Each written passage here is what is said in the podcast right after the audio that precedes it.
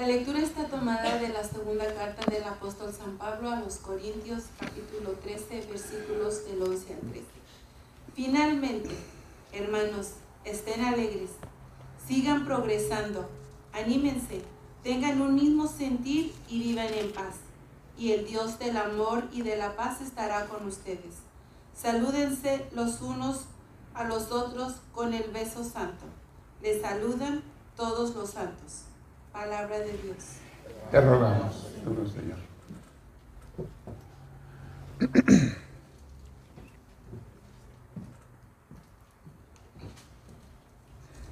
Para recitar el Salmo responsorial todos decimos, Bendito seas para siempre, Señor.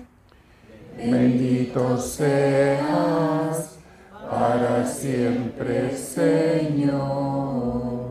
Bendito seas, Señor, Dios de nuestros padres. Bendito sea tu nombre santo y glorioso. Bendito seas para siempre, Señor. Bendito seas en el templo santo y glorioso. Bendito seas en el trono de tu reino. Bendito seas para siempre, Señor. Bendito eres tú, Señor, que penetras con tu mirada los abismos y te sientas en un trono rodeado de querubines. Bendito seas, Señor, en la bóveda del cielo. Bendito seas para siempre, Señor. Para escuchar el Santo Evangelio de pie, por favor. Hermanos, que el Señor esté con todos ustedes. Y con tu espíritu. Lectura del Santo Evangelio según San Juan. Gloria a ti, Señor Jesús. La lectura está tomada del capítulo 3, versículos del 16 al 18. Hermanos, así amó Dios al mundo.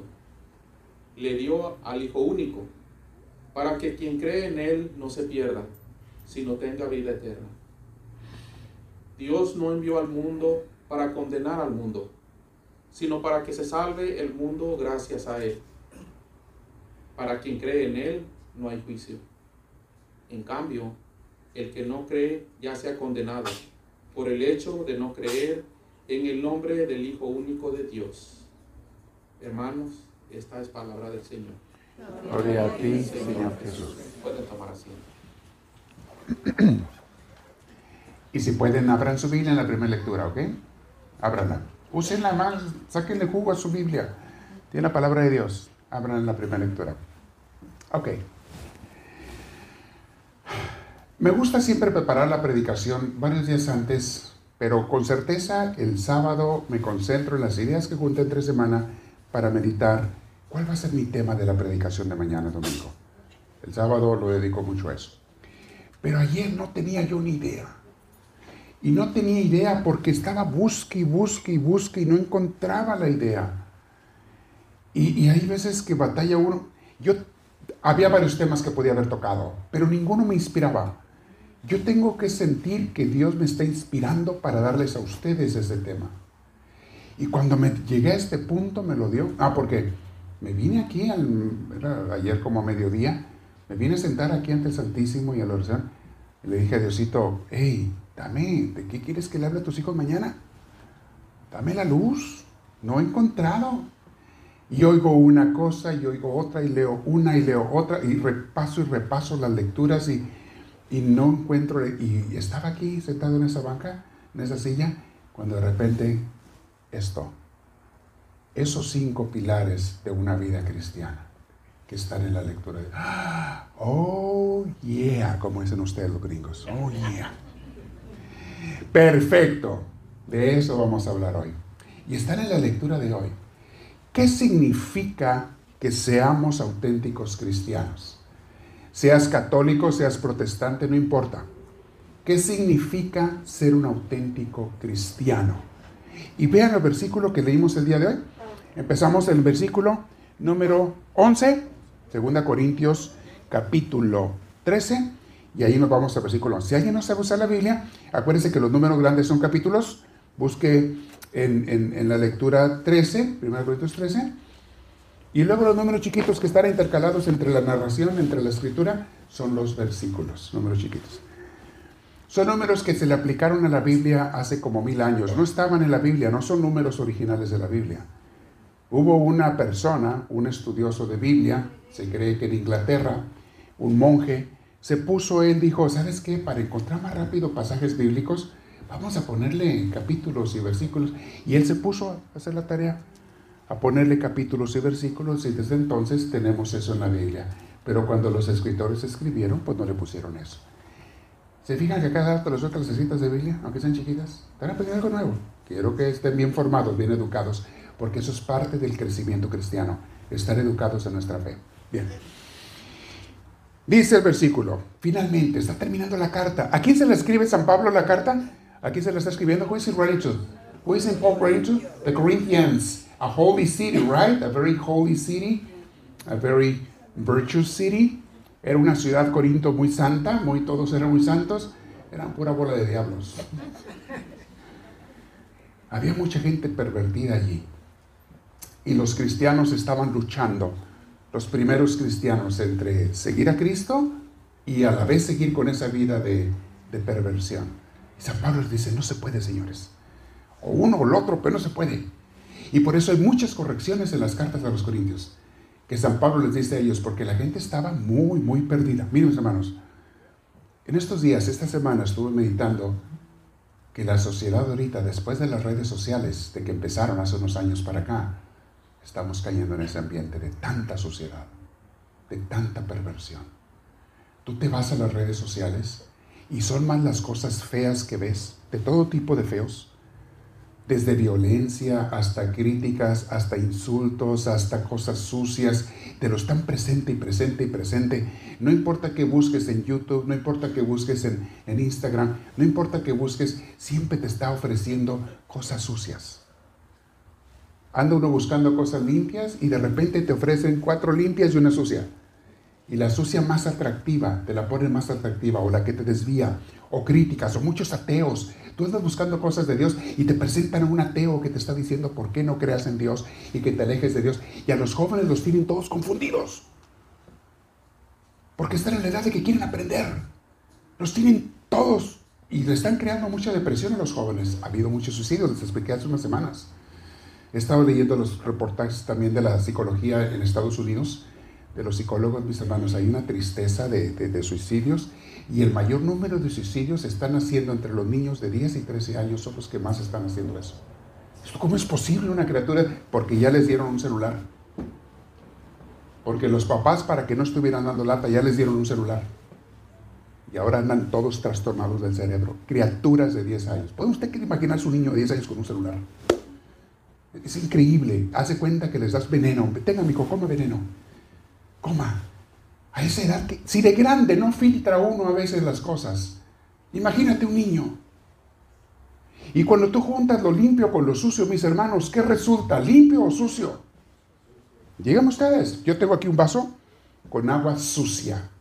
Haz de cuenta que me encontré un agua sucia llena de bacterias, de suciedad, de todo tipo de suciedad, que le provoqué un charco donde andan todos los animales y todo. Así se ve neca, café oscuro, un vaso así.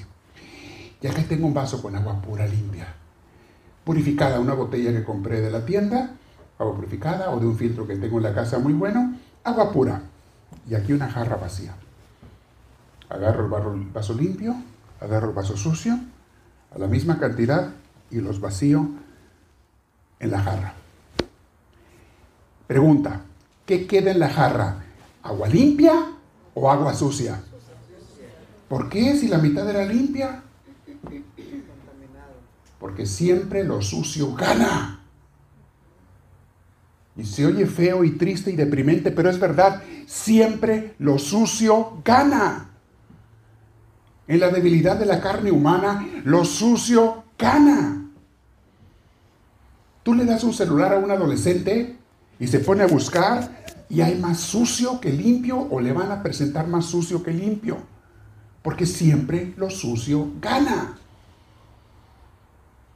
Si uno que está más o menos sabiendo qué está buscando, te encuentras con cada cosa allí, Siempre lo sucio gana darle un celular a un niño de 13 años, de 12 años, es darle un veneno, es darle una, ten hijo, veneno, no te lo vayas a comer, eh, pero ponle la comida si quieres, ten, veneno.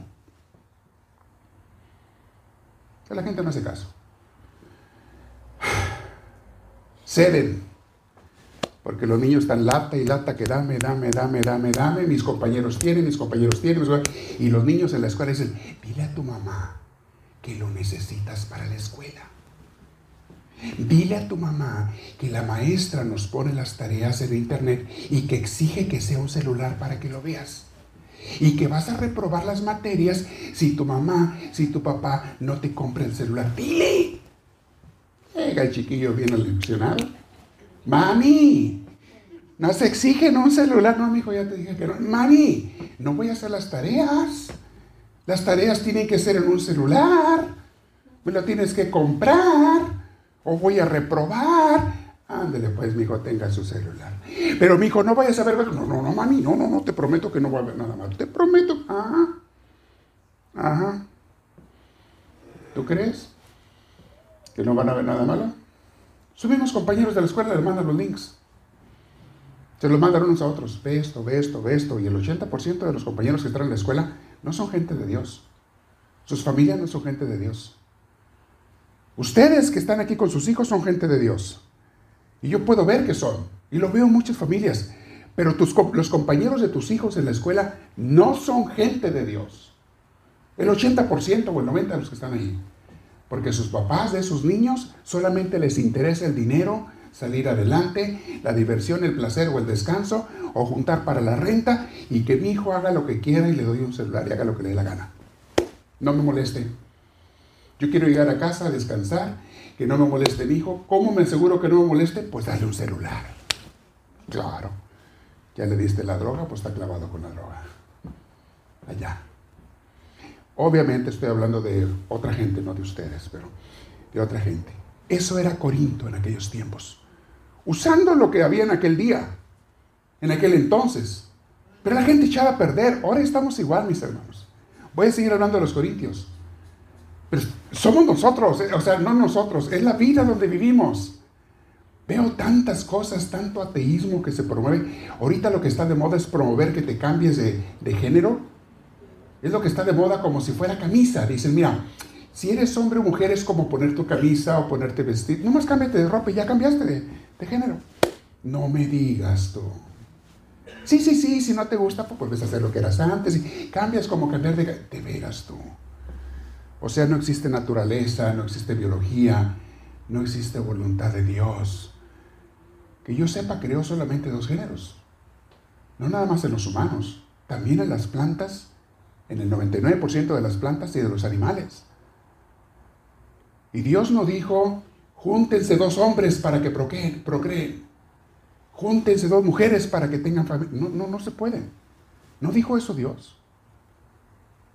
Oh, pero que hay gente que tiene tendencia. Está bien, se respeta si la persona nació así, se le ama, se le quiere y se le respeta. Pero no andes promoviendo eso con los niños.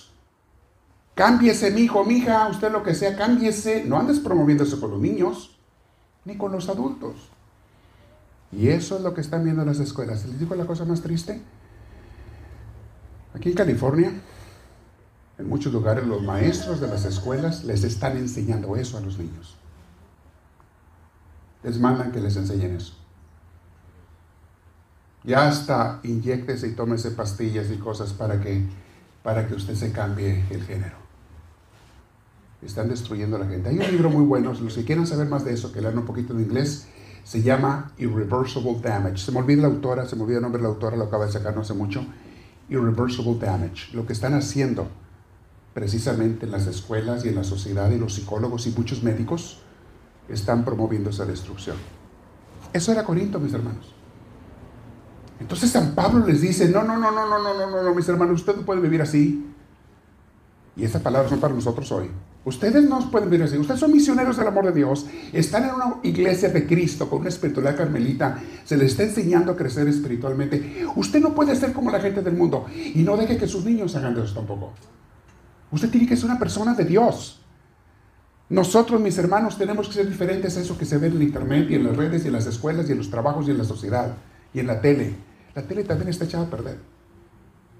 Nosotros tenemos que ser igual, diferentes, no iguales a la gente. Vean lo que dice San Pablo. Hey, finalmente, lean conmigo el, el versículo 11. Finalmente, ¿qué hermanos? ¿Qué? Número uno, ¿cuál es la primera? Vivan felices o estén alegres, es lo mismo. Algunos dicen vivan felices, estén alegres. A ver, esa es la recomendación número uno, el pilar número uno para los seguidores de Dios. Hay un dicho muy viejo entre los religiosos que dice, un santo triste es un triste santo. Un cristiano triste es un triste cristiano. Un cristiano que me diga que vive deprimido y triste, no, mi hermano, tú ni cristiano eres. La esencia del cristianismo es el gozo y la alegría que Dios da cuando vives con Él, cuando no te dejas embarrar de la sociedad del mundo, cuando mantienes tu vaso de agua pura y no te mezclas con la sucia, porque sabes que si te mezclas va a ganar la sucia. Mantén tu vida lo más puro posible, tus pensamientos, tus acciones. Si vas a usar el celular, porque a veces lo tienes que usar, asegúrate que únicamente ves ese canal y ese y ese que te dan vida. Y no le hagas caso a todas las demás cochinadas que te ofrecen las redes sociales. Porque hay cosas buenas del Internet, claro que sí. Yo les pongo todos los días enseñanzas allí. Hay cosas buenas, pero quédense con ello. Y dejen de andar brincando. Y hay que buscar otro tipo de distracciones diferente al celular, mis hermanos. Enséñenles a los niños que existen pelotas otra vez, ya no las conocen. Los niños ya no saben que existen pelotas. Yo desde que era chiquillo ya quería una pelota. Ahorita ya ni, ni saben ni les interesa. Lo que quieren es una pantalla. Sea de tableta, sea de celular. Ya lo que quieren es una pantalla. Ya no saben que existen pelotas. Yo me acuerdo en la primaria, jugábamos al, al, este, al, ¿cómo se llamaba ese que corrías alrededor? Y, y, eran en parejas y que había el que le tocaba la mano tenía que correr en sentido contrario y el que llegaba primero se quedaba en el círculo. Ese era mi juego favorito en la primaria. ¿Cómo se llamaba ese? ¿En inglés cómo se llama? Tete Cruz. Ese es el, de inglés. ¿Y en español cómo se llamaba? Un círculo, agarrados de la mano. ¿Verdad? Todos los niños y niñas agarrados de la mano. Y entonces va una pareja corriendo para afuera agarrados de la mano. Y ellos le pegan donde quieran. Y esa pareja tiene que, a donde le pegó en la mano, tiene que salir corriendo en sentido contrario. Y el que llegue primero a ese hueco se queda. Y los otros tienen que seguir corriendo. Y luego pegar la otra mano y así. Me encantaba ese juego, sobre todo cuando me tocaba con la niña que me gustaba. Agarradito de la mano. Era cuando más me gustaba ese juego. Y no me gustaba cuando estaba el que me caía gordo, que me tocaba con él. no. Juegos tan sanos. Jugábamos a diferentes casos de pelota. El, el, corre, el, el atrás, el quemado, en las escondidas. Andábamos corriendo en el barrio nos juntábamos en la calle para jugar en el parque. Todos los niños haciendo ejercicio, quemando energía. ¿Ustedes creen que nos íbamos a los celulares? No, porque no había. Gracias a Dios. Como dijo aquel amigo, dijo, qué bueno que nosotros ya, los celulares salieron después de que nosotros habíamos pasado la, la edad de la idiotez, para que no quedara huella. Porque ahora todo está quedando en fotografías y en videos. Todas las tonterías que hacen los jóvenes porque es cuando uno hace más tonterías, están quedando grabadas. Y en el internet, para todo el mundo que las vea. Ya no hay manera de borrarlas. Tú y yo nos salvamos porque no había celulares cuando crecimos. Estábamos tontitos en esa edad. Mis hermanos, alegría es el primer pilar y la alegría no se tiene con las cosas digitales. Úsalas, te repito, pero no te van a dar alegría, mis hermanos. Estamos viendo los resultados en psicología, como hay depresión en los jóvenes en los adultos por el uso de las redes sociales. Se están deprimiendo, están perdiendo. Es la causa número uno. Ya no conviven entre ellos. Los muchachos ya no salen de su recámara. Antes no podías hacer que se metieran, ahora no puedes hacer que se salgan. Antes no podías hacer que regresaran temprano a casa, ahora no los puedes salir ni a ninguna convivencia porque quieren estar en la red social, o en la computadora, o en el juego, o lo que sea, digital ya no conviven, eso crea depresión. Eso crea mucha depresión, la falta de contacto social. ¿Por qué la iglesia es importante? Vamos a hablar uno de los puntos de San Pablo. Importantísima la iglesia como ambiente social. Como familias que nos queremos, que nos apoyamos, que nos ayudamos. Donde los niños juegan con niños, los jóvenes conviven con jóvenes, los adultos con adultos. Es, el ambiente ideal porque aquí procuramos tener los valores cristianos. Es lo que procuramos aquí. A diferencia de las fiestas que hacen en tu trabajo o en la escuela, aquí se procura vivir con valores cristianos. Sigamos leyendo. Alegría primero. Segundo, sigan, ¿cómo dice la segunda frase? Sigan que, en la mía dice sigan progresando, pero hay otras traducciones mejores. A ver, dígame cómo dice otra traducción bíblica, esta es latinoamericana. Aquí dice sigan progresando. Eh, eso, eso me gustó más ese. ¿Qué versión tienes? NIV, NBI, nueva versión internacional. Sí. Yeah, esa es muy, muy literal, muy buena. Nueva versión internacional tienes, dice, ¿busquen qué? Busquen perfección en su vida. Busquen perfeccionar, perfección en su vida, busquen mejorar, busquen crecer espiritualmente.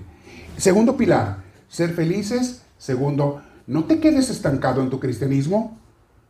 Tú y yo tenemos que estar creciendo. Mis hermanos, yo soy sacerdote de 34 años. Ah, ya viene mi aniversario de 34. La próxima semana. El 10. ¿Eh? ¿Me van a invitar al sushi? Yes. Yes. 34. Mis hermanos, de sacerdote. Desde que entré 14 años de edad entré al seminario. Antes era monaguillo. Servía en el altar como estos muchachitos que están aquí, muchachitas que sirven en el altar. De niño, servía en el altar. A los 14 entré al seminario. Ahorita ya tengo 25 y sigo 25 de la última etapa que conté, ¿verdad? Porque ya multiplicado por 3. Y me voy a morir de viejo, mis hermanos, si es que Dios me concede llegar a más viejo. Me voy a morir a la edad que Dios quiera, aprendiendo y tratando de crecer. Óigamelo bien. No importa cuántos años tenga caminando con el Señor, yo quiero seguir aprendiendo y quiero seguir mejorando. Porque el día que dejas de crecer, te empiezas a morir. Y les dije una frase en el curso de los secretos de los grandes triunfadores. Todo lo que no está creciendo se está muriendo. Si tu vida espiritual no está creciendo, si tú me dices que eres el mismo cristiano hoy que eras hace tres años, mi hermanito, mi hermanita, estás bien estancado y tu cristianismo se va a empezar a morir. Por eso hay gente que está años en una iglesia y de repente se desaparecen y se van porque se estancaron y dejaron de crecer. Se les pudrió el agua. Un agua que tú encierras y no la dejas que corra y que crees que comente, se pudre. Tu cristianismo, tu aprendizaje, tu oración, tu relación con Dios tiene que estar creciendo, caminando, activa, cambiando, mejorándose todos los días. Yo hoy me estoy descubriendo defectos, mis hermanos, que probablemente los he tenido toda la vida, pero hasta ahora los descubrí. Digo, esta semana, un defectillo por ahí que me descubrí, que Dios me hizo descubrir. Y dije yo, mira, yo siempre he tenido esto y nunca me he dado cuenta que, lo tenía o que era algo malo. Y es algo que, que, a lo mejor es interior, que a lo mejor es cosas que, que reaccionas ante una situación, pero que nadie se da ni cuenta. Y tú se te hace normal. Y un día, esta semana, me dice el Señor, hay que purificar eso. Oye, Diosito, pero pues si siempre he sido así, ajá, por eso ya es tiempo, ¿no? Ok. ¿Y si es cierto? Nunca dejes de crecer. Segundo pilar. Manténganse creciendo, progresando, siendo mejor. Tercer pilar. ¿Qué dice la tercera palabra o frase? ¿Cómo dice tu Biblia? La mía dice anímense. La de ustedes, ¿cómo dice? A ver, NBI, ¿cómo dice por allí? No, esa es la que sigue. La primera es anímense y luego sigue la otra. Ok, dice también anímense. ¿Alguien tiene otra palabra aparte de anímense? Esa es la que sigue. Oh, no, esa también es otra. Sí, esa viene después. No, se me adelante, son cinco. Estamos en la tercera, ok. Anímense. ¿Qué significa anímense? Ya empieza San Pablo a hablar de la iglesia. Anímense unos a otros. Échese ánimo. ¿Te ha pasado que a veces vienes a la iglesia medio deprimido, sin ganas, aplastado, y cuando sales, sales con mucho entusiasmo, con ganas y refrescado? ¿A quién le ha pasado eso? Eso es lo que hace la iglesia, animarnos unos a otros. Y sin que tú te des cuenta, tú lo haces para otra gente también. si tú traes ánimo y al Espíritu de Dios más fuerte, tú solo vas a contagiar a otros aunque no lo digas. Nos animamos. Y aquí San Pablo empieza a decir, el crecimiento espiritual no es una, no es una aventura personal, ni individualista, ni separada. Es en iglesia. Es allí donde podemos servir, crecer, aprender, ser motivados y motivar, ser servidos y servir. Solamente en la iglesia, mis hermanos, en tu casa sentado con un celular, no lo vas a hacer. No te engañes, dejes que el diablo te engañe. Es que Dios está en todos lados. No ocupo ir a misa. Yo tengo a Dios. Tienes a Dios. No tienes ni, ni vergüenza, menos vas a tener a Dios. Tengo a Dios. ¿Por qué te engañas? Si no lo sirves, no formas comunidad, no haces lo que la palabra de Dios nos dice, lo que el Señor nos enseña. ¿De dónde sacas que tienes a Dios? E, es que yo no soy malo, es que yo no robo, no mato, no le hago mal a nadie. Ah, muy bien. Lee Mateo 25 y tú vas al infierno. Ahí dice. Esos que no roban, que no matan, que no le hacen daño a nadie, pero no le hacen bien a nadie tampoco, van para el infierno. Lee Mateo 25, el juicio final. Pónganse los cabritos a mi izquierda. ¿Cómo, Señor? ¿Por qué? Porque ustedes van al infierno. ¿Por qué? Porque ustedes, nunca dijo Jesús, porque fueron malos, porque robaron, porque mataron, porque le hicieron daño a la gente. Eso nunca lo dijo Jesús. Ese no fue su pecado. Esa gente no robaba, no mataba y no le hacían daño a nadie. ¿Por qué se fueron al infierno? Porque tampoco practicaron el amor. Tuve hambre y no me dieron de comer. ¿Se acuerdan? Estuve enfermo y no me visitaron. Tuve necesidades y no, se preocuparon por, pero Señor, ¿cuándo? Cuando no lo hicieron por otros. No lo hicieron por mí. Al infierno. Señor, pero no robamos, no matamos. Al infierno. Léanlo. Jesús lo dice más fuerte. Dice, ahí se ve el llanto y el rechinar de dientes en esta lumbre eterna. Al infierno. Ya ves que no es tan fácil decir, yo estoy bien con Dios. O yo tengo a Dios. De veras.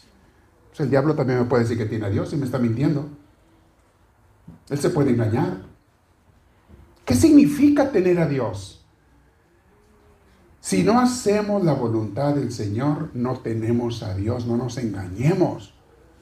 En la iglesia tenemos que estarnos animándonos a otros, estar creciendo. Hace rato dijo creciendo espiritualmente, fue la segunda. Mis hermanos, ¿para qué creen que son las clases, la formación, la enseñanza y la adoración del domingo? Esto que estoy predicando es enseñanza que Dios me dio a mí entre semana. A mí entre semana me corrigió un defecto, ya les dije. Y no es la única vez, a cada rato lo hace Dios conmigo. Ey, ey, ey, ya te me estás desviando para otro lado, me dice el Señor. Ya te me estás yendo otra vez. ¿Te acuerdas que tienes ese defecto? Ya te me estás yendo otra vez. Ey, para atrás, regresa. ¿Te creen que Dios no me corrige? A cada rato.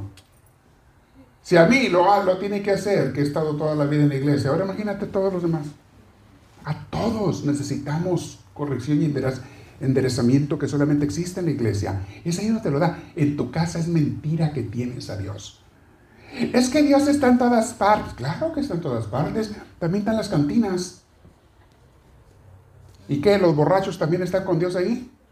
Ya estoy con Dios. Écheme otra. Ese estoy con Dios. Écheme otra que yo sé yo no robo, yo no mato, yo estoy con Dios. Y mire, para festejar que estoy con Dios, sírvame la grande, así grandota, bien helada, écheme la paga. Yo estoy con Dios, sí, Señor, aquí está Dios, porque Dios está todo. De veras. Así vas a seguir festejando en el infierno, vamos a ver. Nomás que allá no van a estar frías, van a estar bien calientes. Calientitas, hirviendo te las van a dar. Te van a quemar la lengua ya. De veras estás con Dios. La iglesia, mis hermanos. Ahora, alguno de ustedes puede decir, cabeza, alguna gente me dice en las redes sociales, me da risa, no, padre, yo pienso que usted está equivocado. Pues no me hagas caso a mí, mejor pregúntale a Cristo, abre tu Biblia. Mejor pregúntale a los santos que son los profetas modernos, si no me quieres creer a mí, léelos a ellos. ¿Qué te enseñan ellos? Los profetas de los últimos dos mil años, no se diga los profetas de la Biblia. ¿Qué te enseñan? que estar con Dios es hacer lo que te da la gana y decir Dios está conmigo? ¿Eso te enseñan ellos? que se la pasaron en su casa rascándose la barriga, en puras, nomás buscando dinero y placeres, y que por eso fueron santos. Eso te enseñan ellos. Y eso es lo que Cristo me enseña a mí. Cristo se la pasó a todo dar en Nazaret, nunca salió, pero antes de la vida de, gozo, pues era hasta el Hijo de Dios, eh, convertía ahí piedras en pan y agua en vino, y, pero para mí échele para acá. y eso hacía Jesús para él. ¿A eso se dedicó Jesús? ¿Es el ejemplo que Cristo te dio a ti? Porque a mí no. A mí no me dice Jesús. Y Jesús es el Hijo de Dios. Él puede haber dicho, yo no ocupo nada, yo estoy bien. Si Él mismo nos pone el ejemplo, ¿quiénes somos tú y yo para querer decir, yo sé más que Dios? Yo sé más que Dios. Hay gente muy arrogante, muy soberbia, y ahorita estoy descubriendo a gente en las redes sociales muy soberbia que pone, está equivocado, yo sé mejor. Quiero preguntarles, ¿de qué universidad egresaste tú? ¿Dónde estudiaste teología? Gente que no sabe leer ni escribir y se creen que están corrigiendo a todo el mundo. No, mis hermanos, no seamos soberbios. Yo no debo, tú no debes, nadie debe ser soberbio. Vamos a poner atención a Cristo. Vamos a poner atención a la palabra de Dios. Anímense unos a otros. Vivan en comunidad. Lo que sigue, sigue hablando de la iglesia. ¿Cuál es la frase que sigue? tengan que un mismo sentir. Otra palabra dice, otra traducción dice, pónganse de acuerdo, ¿no es así? ¿Quién me leyó así? ¿Cómo dice? ¿Tengan un mismo sentir? ¿Esa frase? Pónganse de acuerdo. Dejen de estar peleando en la comunidad. Tenemos un, un guía que es Cristo en primer lugar. Tenemos directores espirituales en la iglesia. Dejen de estar cada quien inventando sus creencias religiosas. Mis hermanos, no vamos a llegar a ningún lado más que la desunión. Y eso es lo que el diablo quiere, que cada quien crea en sus cosas. Es que yo creo así, yo creo así, yo creo acuyá. Pues no es lo que tú creas, es lo que Dios nos ha enseñado y te lo va a explicar una persona que ha estudiado la palabra de Dios, no una persona que se la memoriza y la repite como perico, pero no entiende ni papas. Hay pericos de la Biblia que no entienden ni lo que están diciendo, te lo repiten como perico. ¿Tú crees que el perico sabe lo que está diciendo? Hay pericos que lo enseñan a decir hasta groserías. ¿No le ha tocado conocer un perico de esos? Grosería los enseña. ¿Pero crees que el pobre animalito sabe lo que está diciendo? El malvado es el que lo enseñó. Ese es el malvado, es el que, que, la lengua, el que lo enseñó. Pobre perico no sabe lo que está. Mejor enséñalo a rezar. Como el perico del chiste que estaba crucificado. ¿Se acuerdan de ese? no, ya no va a salir el tema si les cuento un chiste. Ya no me acuerdo ni cómo iba el chiste, no me acuerdo exactamente. Perico mal hablado que estaba por ahí en una casa, pero no me acuerdo los detalles, pero lo voy a inventar el chiste. Que le dice, eh, llegó un señor a la casa y está el perico mal hablado, lo invitaron a esa casa, no sé qué, llegó a quedarse en la casa. El perico lo estaba diciendo grosería. Cállate, le dice el señor, no digas grosería. El perico, señor, que te calles. No, perico sigue diciendo groserías. Ahora verás, lo agarra de las alas, lo pone en la pared y agarra un clavo y le nala, paz, paz, paz, y lo, paz, paz, paz, lo clavaste, ándale, sigue diciendo groserías. Ahí está el perico crucificado. Empezó a quejarse el perico. Y volteó al lado y vio un Cristo. Arriba dice Inri. Oye, Inri, Inri, Inri, ¿y tú qué palabrotas dijiste para que te hayan puesto ahí? Ojalá que ahí hubiera agarrado la fe ese perico.